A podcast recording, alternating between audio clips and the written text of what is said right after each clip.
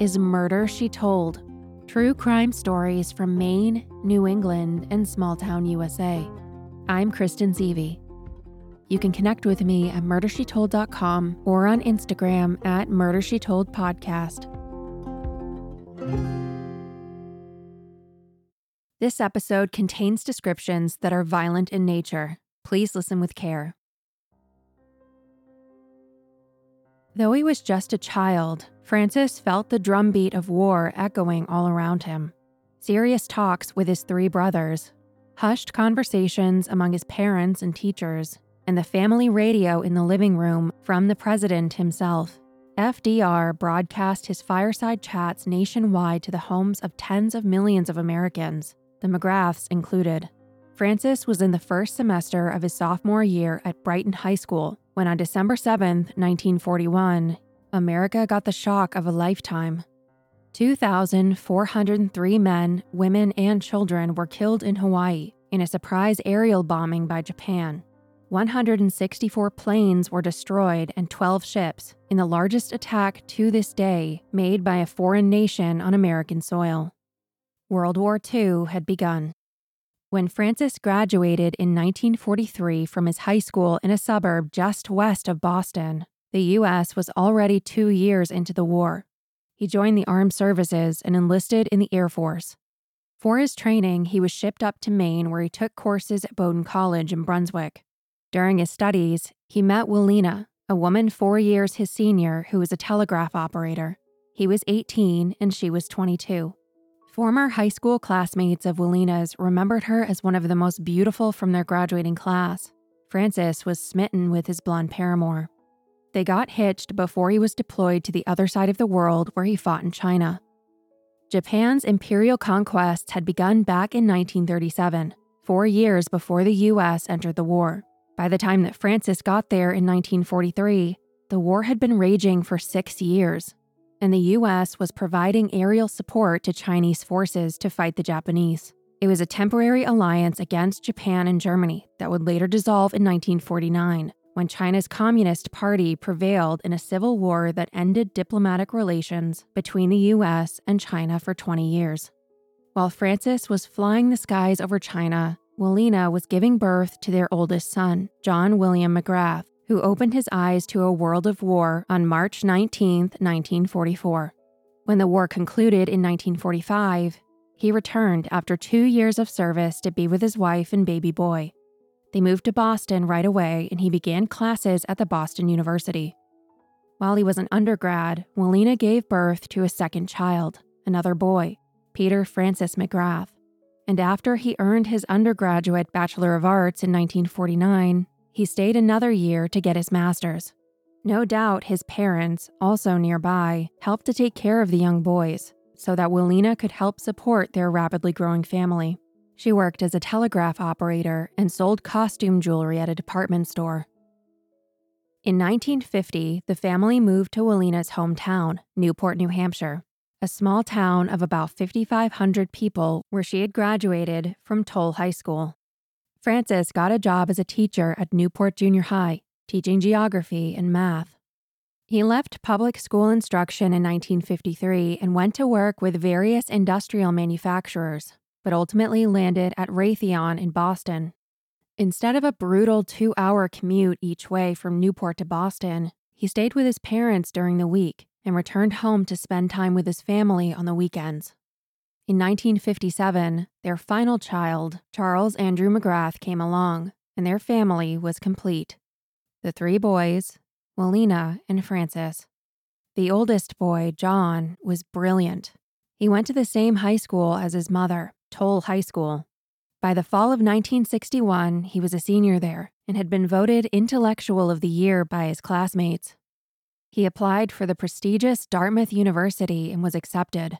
The panel he interviewed with would later recollect that he was one of the sharpest young minds that they had ever met.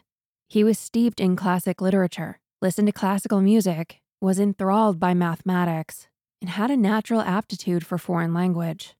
He had excelled at a summer program for advanced studies in German, limited to exceptional children, in the big city of Concord, New Hampshire.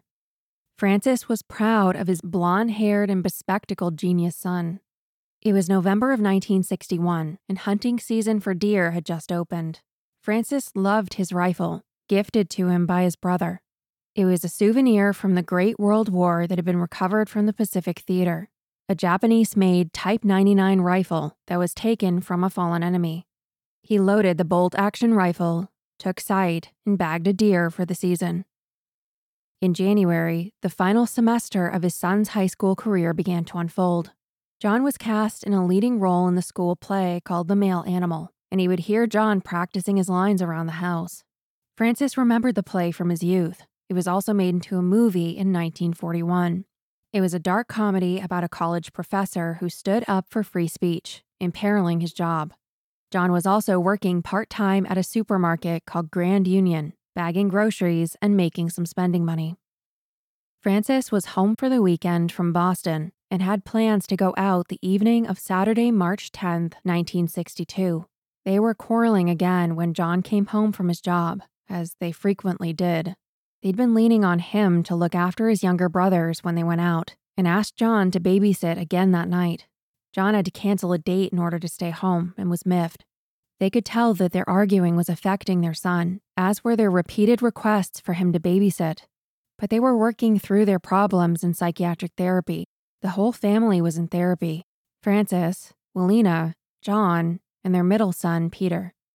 Francis donned a tie and suit jacket, and Willena her heels and stockings, and left John with the boys. As they zipped away to their Volkswagen sports car for the evening out, they saw John, standing on the porch of their Pike Hill Road home, smoking a cigarette and glaring at them while they pulled out of the snow covered driveway. A few hours later, they returned home. Willena got out first while Francis parked the car. She hurried to the door in the winter evening chill, and as soon as she got to the steps of the porch, he heard a shot ring out, piercing the quiet winter air. It was a familiar sound. It was his Japanese bolt action rifle. He heard it before he saw it. By the time he looked over, he saw his wife lying face down in the snow. He was in shock. In a split second, he saw his eldest son come charging from the house, the familiar gun in hand pointed at the car. Another shot fired. It shattered the passenger side window and tore through his body. He opened the driver's side door and tried to flee on foot, but John was upon him. The last thing he heard was a final gunshot that ended his life. After giving his father one final blow to the head with the butt of his beloved rifle, John moved quickly. He got in the Volkswagen and started the car when he realized he didn't know how to put the thing in reverse. He was just 17 and he was still learning how to drive. He worked out everything in his mind, but he hadn't planned for this snafu. After struggling with the shifter and the clutch for a few minutes, he came up with a new plan. He put it in neutral and started pushing the car inch by inch down the gently sloping driveway and onto Pike Hill Road. Once he got it to the main road, he knew he could take it from there. He shivered as he drove straight to Concord State Hospital, almost an hour away on the two lane country roads, the winter air blasting through the shot out window. When he arrived, he walked into the lobby and went straight to the receptionist, who also worked a phone switchboard and asked for his psychiatrist, Dr. Gerhard Northman. It was a Saturday night, nearing midnight, and he was home with his family. John was impatient, so he told the receptionist what he'd done, throwing a few rifle cartridges across the counter at her. She was dubious, but the hospital security guard, Arnold Parody, noticed his blood spattered clothing and cartridge belt, put him in handcuffs, and took him to the Concord Police headquarters. Arnold notified dispatch and they passed on the information to Newport police, who quickly went out to the McGrath home despite not believing John's story. It wasn't until they discovered the bodies of Francis and Willena McGrath in the bloodstained snow around 1 a.m. that they realized the boy's story was true. Meanwhile, in Concord, John told the cops what he'd done. He said that he'd decided to kill his parents on Friday and that he wanted to use his father's rifle to do it. He explained to the attentive police officers I was thinking about their sufferings. I figured they'd be better off if they didn't have anything to worry about. They always had problems and didn't get along and couldn't seem to lick them. He wanted them to find peace in heaven, so he thought he'd just go ahead and send them there. But it wasn't just his parents who were the victims of his violence. Shortly after his parents left, around 6:30 p.m., leaving John in charge of his brothers, he decided this was it. Later saying, "I had the idea that with a small movement of the trigger, I could end it." He described the evening with his siblings as a pretty peaceful Saturday night when he got the gun out, loaded it, and shot his younger 14 year old brother Peter three times in the hallway. The first shot caught him in the arm, a second shot hit him in the stomach, and the final shot to his head killed him. Then he went to a bedroom where his little brother, five year old Charles, lay asleep. Above his bed was a framed needlepoint prayer. The words rang true Now I lay me down to sleep. I pray the Lord my soul to keep. And if I die before I wake, I pray the Lord my soul to take. He took aim and killed little Charles with one shot to the head. John reloaded the rifle and moved to the front of the house, where he waited on a piano stool in their glassed in porch for several hours awaiting his parents' return. He had a wry smile as he saw their headlights pull off the main road and creep up the driveway, knowing that in a matter of minutes, it would all be over. Police asked John if he thought it was wrong to kill his family. He said, No, I don't think so. I wanted to put them out of their sufferings. He later told his psychiatrist, I felt I'd done something wrong, that I shouldn't have done it. But since I'd started, I should finish. I felt elated, in a state of shock, in a frenzy, but I had no emotional feeling. I was washed out. John told the police he also considered killing his girlfriend, Jennifer, too. The two had had a falling out, but John decided that she didn't deserve heaven. He said, she was so ornery and mean, I decided to let her live with her suffering. Police thought, with his psychiatric record, in a time when there was a stigma associated with mental health services, that John could be out of touch with reality. One of the cops from that night said, He was insane. There was no motive that I knew of. He just wanted to put them out of their misery. On Monday, March 12, 1962, newspapers across the nation broke the news about the quadruple homicide. From Maine to Texas, copy editors trotted out their best headlines. Bright lad wipes out his entire family. Blood spoiled youth admits to killing kin. Mentally disturbed boy held in killings. John was taken on Monday to a juvenile court in Newport. The judge decided to send him to a superior court in Keene, where it was decided he would be committed to the state hospital in Concord for 30 days of observation before deciding what next steps would be taken. Meanwhile, the funeral arrangements for the rest of the McGrath family were underway. A huge joint funeral was planned for the four victims on Wednesday, March 14th, five days after the murders. Strangely but appropriately, the final McGrath member was not there to grieve the death of his family. The service was conducted at the Methodist Church of the Good Shepherd in Newport, after which they went to Pine Grove Cemetery. Four pallbearers were assigned to each casket, mostly adult family and friends of the parents. But for 14 year old Peter's casket, four of his friends and classmates, fellow eighth grade boys, shouldered the heavy burden. Towle High School students were grieving in their own way. They had lost a classmate too, though not to death, and were processing the fact that a friend and peer had committed a cold and calculated deed. They did their best to move on, recasting his role in the school play, but they were afraid and unsettled. Dartmouth was notified that they would not be seeing young John in September. After 30 days of observation, the superintendent of the state hospital, Dr. John Smalden, went to court and explained his findings to the judge. He had diagnosed John with paranoid schizophrenia, Schizophrenia is a condition commonly characterized by psychosis or a break from reality. Major symptoms include disorganized thinking, delusions, and hallucinations. The judge found him incompetent to stand trial for his crimes and committed him indefinitely to the state hospital in Concord. The very next day, in probate court, a judge announced that all of the McGrath estate property would be sold at auction after its appraisal. Things were being tidied up. After the initial flurry of headlines, little more was said about the case for three years. John was making a new life for himself at the hospital. There was another hearing held before a grand jury where it was confirmed that he would not go on trial to face the pending murder charges against him due to his legal insanity. It also established that he would be committed indefinitely to the psychiatric hospital. John flourished at the hospital. He became the president of a philanthropic civic association called the Jaycees, an organization that prided itself on teaching leadership skills through service to others. He was even given the award Jaycee of the Year.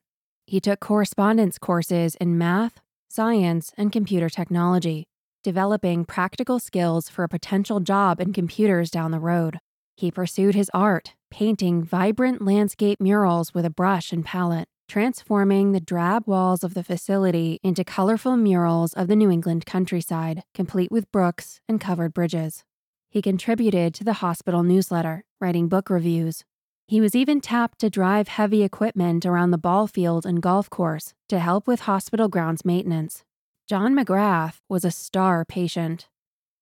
In 1968, six and a half years after the brutal violence, John, who was 23 at the time, went to court to seek permission to attend classes at a local school in Concord, the New Hampshire Technical Institute.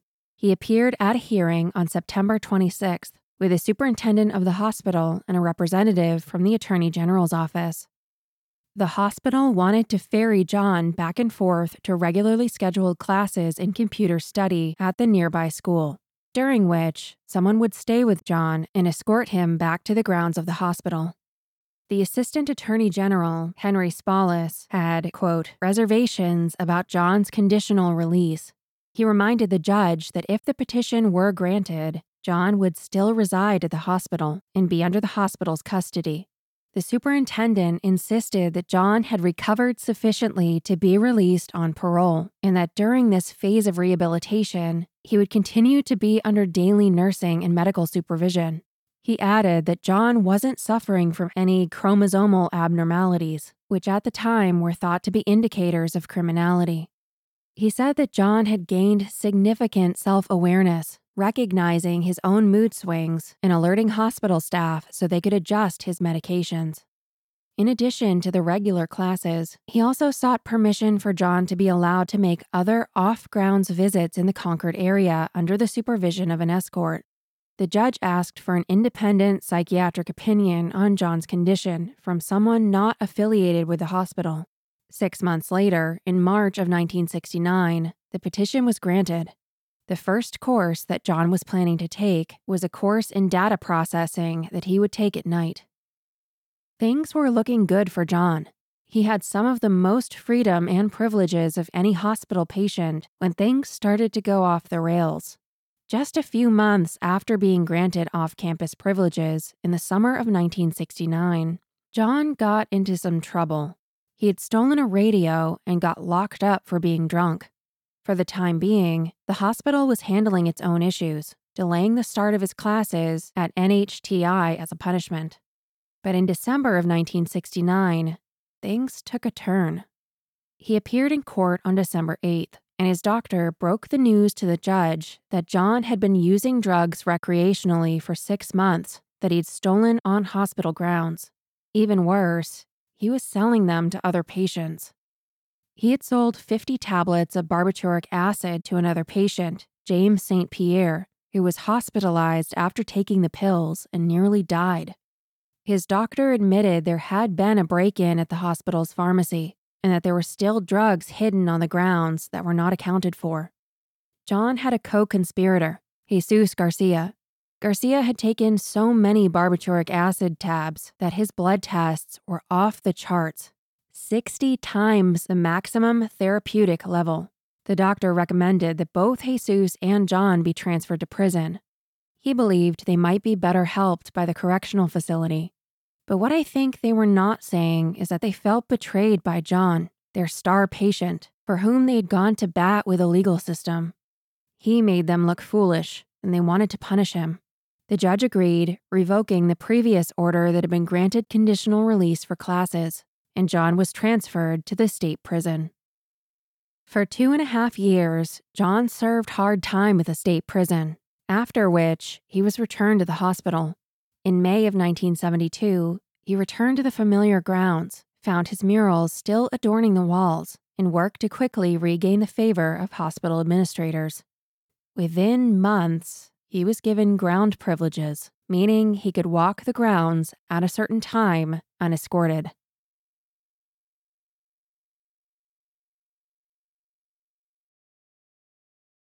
For two years, John's life had returned to status quo at the hospital.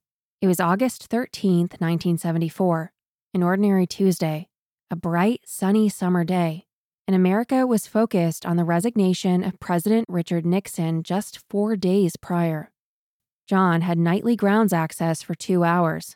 He was permitted to walk around outside the hospital without a guard present. That night, he went for a walk around 6:30 p.m. His curfew required him to return at 8, which was right at sunset. It was his taste of freedom because he was otherwise confined to his home on Pleasant Street, the psychiatric ward of a residential looking European red brick building situated in the quaint New England town of Concord, New Hampshire. Shortly after 8 p.m., the hospital staff went through their ordinary routine, calling roll and accounting for their patients. But when they called McGrath, there was no answer. At first, they thought he was just late and absent minded, so they searched the grounds in the twilight. As the minutes ticked by with no signs of John, their concern grew. They committed more staff to the search. By 10 p.m., two hours after his curfew, they panicked. John was gone. On this ordinary Tuesday night, nobody noticed that John had simply walked away. This wasn't the first time that a committed patient had fled the grounds, and they were well versed in the procedures for tracking them down. After all, they thought, how far could he get? They notified the police and started looking around downtown Concord. They provided a description of John to the searchers, and they scoured the sidewalks and roads that surrounded the hospital campus. As the hours ticked by and the sun began to rise, a strange realization began to sink in. John McGrath hadn't whimsically walked off. He had planned an escape, and he was exceptionally smart. They needed the public's help. Police contacted the Concord Monitor and other New Hampshire newspapers. They ran articles on Thursday providing a description of John. He was 30 years old, 5 foot 11, and around 210 pounds. He still wore thick horn rimmed glasses, and he was pale, with a heavy build, dark brown hair, and hazel eyes. The hospital superintendent, Major Wheelock, said that the hospital officials didn't consider him to be dangerous. The police disagreed. They told the press that John should be considered dangerous, reminding them that he was committed to the hospital on four counts of first degree murder. As time ticked on and days became weeks, the myth about John only grew. The last time hospital staff ever saw John William McGrath was at 6:30 that evening. He never returned. Years passed without any trace of John McGrath. In 1984, 10 years after his disappearance, a state police detective named Barry Hunter took over John's case, beginning a journey he's still on to this very day. When Hunter took John's case, the case file was sparse. All he had was John's fingerprints. Nobody who'd previously sought to find John kept good records. Piece by piece, he put together a complete file, obtaining papers from the Newport Police storage room and even gathering what he could from the attic of a former sheriff who had passed away. He got John's 1969 mugshot for the drug related arrest from the prison and pulled photos from the newspapers. When he first visited the state hospital, the staff couldn't find John's dental records. Luck would later have it that the nurse who helped him that day was moving a filing cabinet a year later and found a dental x ray that fell behind on the floor. It happened to be John's. The only thing he wasn't able to obtain were his medical history and psychiatric records, which were confidential, safely shielded from prying eyes by privacy laws. Could they hold some answers? The name John McGrath didn't show up on arrest records or marriage records, nothing. There was one woman who may have known what happened to John, but if she did, she took it to her grave. Though he murdered her only child, her son in law, and two of her grandchildren, Willena's mother, Delia Clark, remained loyal to her only next of kin, her eldest grandson, John. Delia's husband was long deceased, and her only living descendant was John. Hunter spoke with Delia, and she shared with him some of her grandson's poetry and writing from his teenage years, letting him take some of his notebooks. She was protective but cooperative with Hunter. Until she passed away in 1989, she maintained the bedroom that she had at her modest two story home for John as a child. She also named John as the sole heir of her $32,000 estate.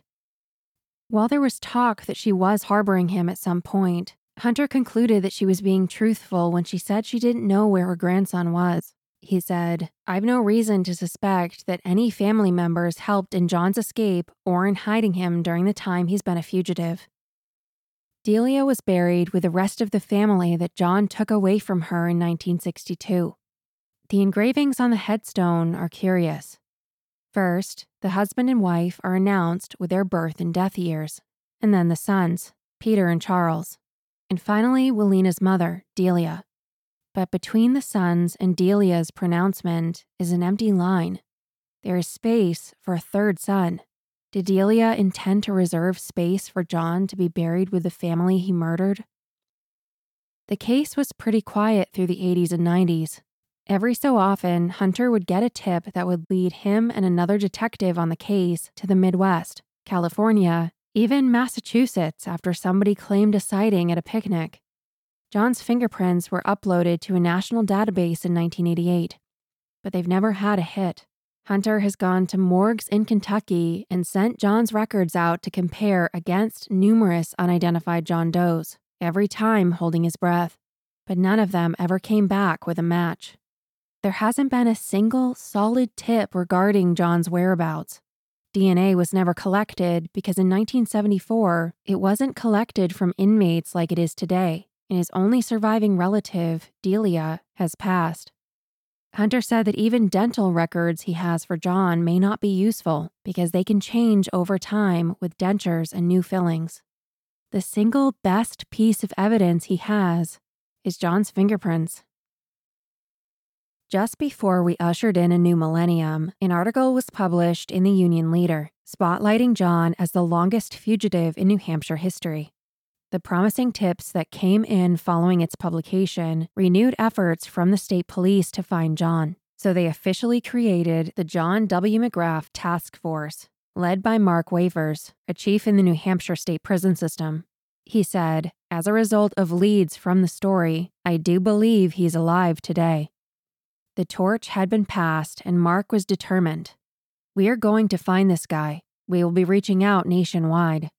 Their first meeting was on January 24, 2000, and included the U.S. Marshal's Office, the National Guard, State Police, Sullivan County Sheriff's Office, and the local New Hampshire PD. The union leader reported Wafer said the joint investigation would vastly increase resources, enabling authorities to conduct a much more sophisticated investigation. As time passed, rumors continued to circulate. John ran off with a nurse at the hospital and was living in Mexico. A doctor at the hospital who was interested in mathematics helped him escape and start a new life. He was living in the wooded hills near his former home on Pike Hill Road. Some people who assumed he was dead couldn't understand why the police would continue to put resources into finding him. They believed that somebody with a criminal history like his couldn't possibly stay out of trouble that long. But for Barry Hunter, the case was a question mark and couldn't be closed until they found John dead or alive. His sense of justice drove him forward. Quote, he has not paid his debt. He has no right to be free whatsoever. The task force kept going alongside Hunter continuing his work, catching the attention of America's Most Wanted. Hunter mentioned to the press that his experience working with media relating to John's case was that it tended to lose its flavor when he wasn't able to provide more detailed information about his potential whereabouts. And despite reports of having talked to the producers of America's Most Wanted, I don't think they ever featured John on the show. In 2007, Barry Hunter retired from the New Hampshire State Police. But despite his retirement, he still continues to pursue the case as a lieutenant with the Sullivan County Sheriff's Office. In 2008, he said, I'll be as interested in this case as always, as long as I'm around. Every year, Hunter visits the McGrath family at the Pine Grove Cemetery on important anniversaries. He walks quietly over to Section 3, lots 142 to 145, pays his respects to Francis, Willena, Peter, and Charles, and hopes to find a hint that John did too. I drive by the cemetery where his family is buried almost every single day. I go in hopes that through some miracle or happenstance, and get a glimpse of flowers or something else that John might have placed there.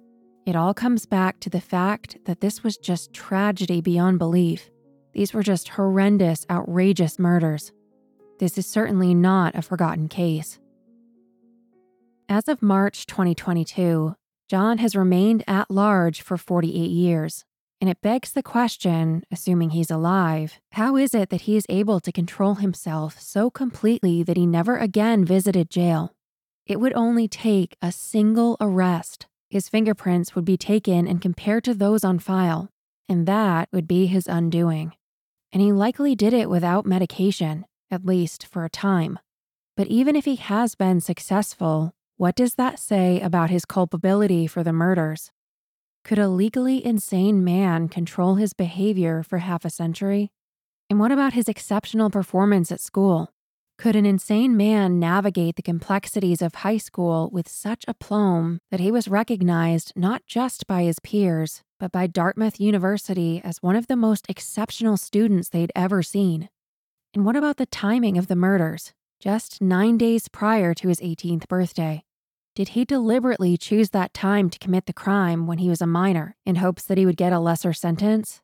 Or is that just another rumor? It was later reported that he resented babysitting, detested his parents' bickering, feared his father, and was wary of his ambivalent relationship with his mother. He, quote, felt trapped. And the night he took his family's lives, he said he realized that with a small movement of the trigger, he could end it. That's a much different story than the one he told the night of the murders that he was sending his suffering family to a utopian afterlife. Was he relieving their suffering or his own? In writings found after the murders, the police discovered repeated references to death, and executioner, and darkness. John wrote, Perhaps death is the answer to the question of existence. What philosophical point was John making?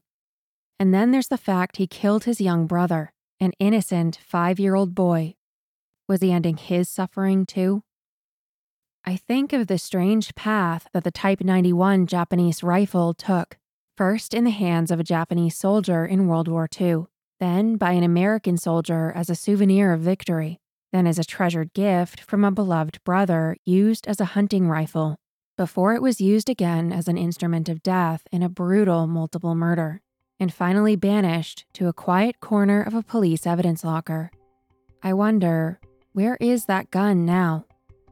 John McGrath took a similar path, promising youth to schizophrenic killer, became an exemplar of rehabilitation, to finally a fugitive.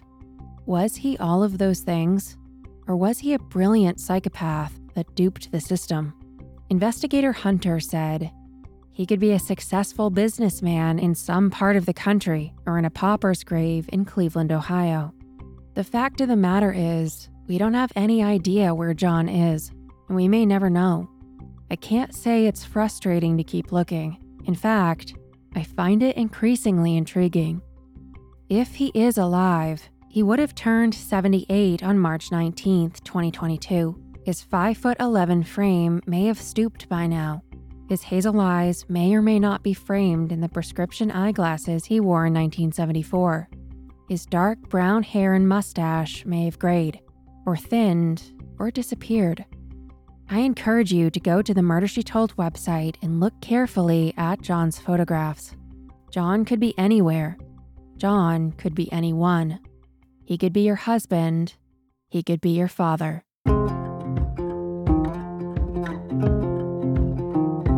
You have any information about the whereabouts of John McGrath, I encourage you to contact the New Hampshire Joint Fugitive Task Force, a division of the U.S. Marshals, at 603 225 1646.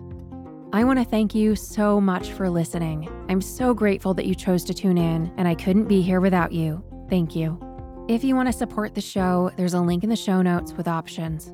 Telling a friend about the show or leaving a review are some of the best ways to support an indie podcast. A detailed source listing can be found on the website at murdershetold.com. Special thanks to Byron Willis for his research and writing support. If you have a story suggestion or a correction, feel free to reach out at hello at murdershetold.com. My only hope is that I've honored your stories by keeping the names of your family and friends alive. I'm Kristen Seavey, and this is Murder She Told. Thank you for listening. Música